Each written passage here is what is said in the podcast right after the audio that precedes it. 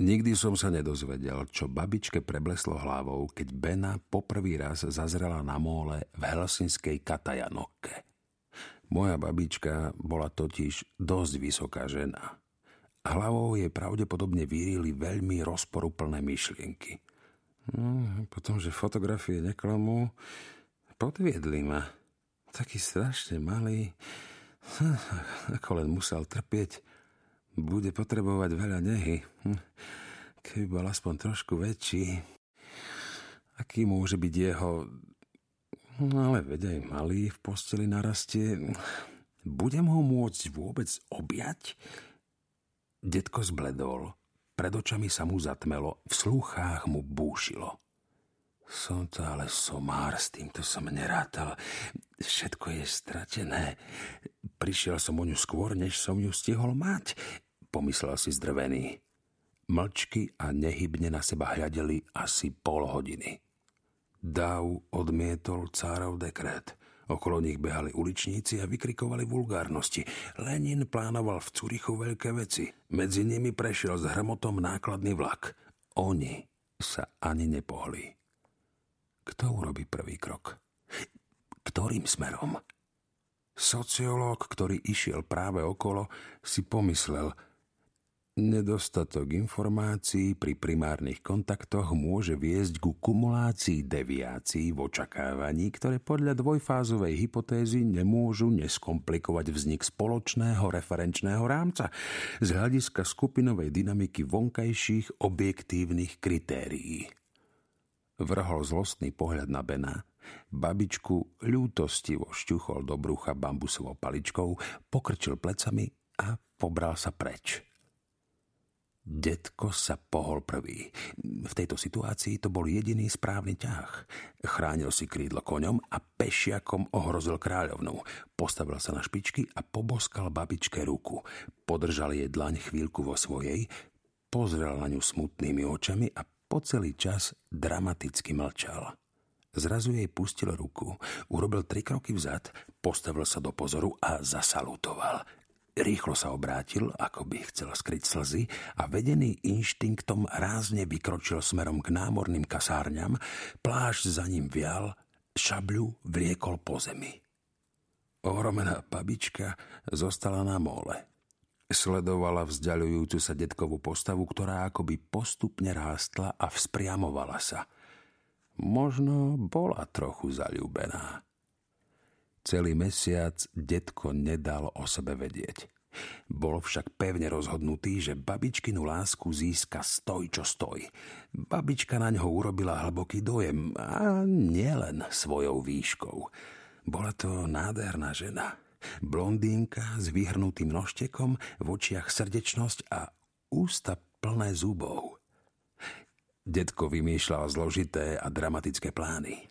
Babičke pošle rysie mláďa, ktoré bude pripomínať mladého leva. Na obojku bude mať zlatými písmenami vyrité jeho meno. Beno. Je to inteligentná žena, pomyslel si menovec Rysa. Pochopí symboliku. Malý a meký, ale v hrudi srdce leva. E, vlastne Rysa. Nie, nie, nie. Babičku radšej nenápadne sotí do mora pri helsinskom trhovisku a, a potom ju zachráni. Prípadne do vody hodí babičkin horisa a zachráni ho. Áno. Alebo keď mláďa vyrastie, zachráni babičku pred rysom. Jaj. Pomyslel si zúfalo, k tejto žene sa tak ľahko nepriblížim. Beno sa obával, že nech by urobil alebo povedal čokoľvek, Babička ho vysmeje. O týždeň detko napájal v Tülúskom zálive nedaleko Karamzinovho domu Mendelsona a dúfal, že zazrie záblesk z auróry. Hlavou mu však vírili aj iné myšlienky. Ako sa priblížiť k plavovlasej žene s vysokou hruďou, po ktorej práhlo jeho srdce – Beno nechal koňa, aby sa voľne brodil v trstí, sadol si do trávy a zapálil si pri šúľaní cigarety uvažoval. Na ženu vždy možno urobiť dojem, len treba nájsť najvhodnejší spôsob. Že by som predsválal okolo nej, stojac na rukách na chrbte konia. Alebo jej pod oknami zahrám na kornete serenádu? Prípadne jej urobím prednášku o Maimonidovom výklade Talmudu. Alebo mám zabiť generálneho guvernéra? Čo by si o tom myslela? A myslí vôbec? Ženu, ktorej chcete zaimponovať, musíte najprv spoznať. A práve v tom je ten problém. Ako sa mám s ňou zblížiť? Ach, nevidím nejaké východisko. Ja som hladný.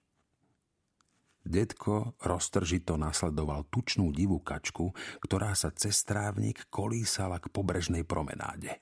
Chvíľu tak išli husým pochodom. Detko myslel na babičku. Kačka pridala do kroku. Detko si odpásal remeň z nohavíc. Spomenul si na sen o žene.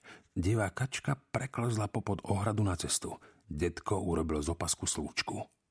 Vo sne rozopol milovanej podprsenku. Nasledoval divú kačku na cestu. Opatrne jej hrízol bradavky. Divá kačka sa vydesila.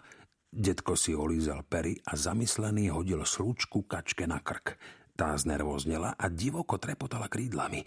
Vo chvíli, keď detko vsunul dlaň medzi zamatové brucho a hodvábne nohavičky, divá kačka zasičala a vrhla sa detkovi k nohám. Benovi sklzli nohavice k členkom. Detko sa nahneval a zatiahol slúčku.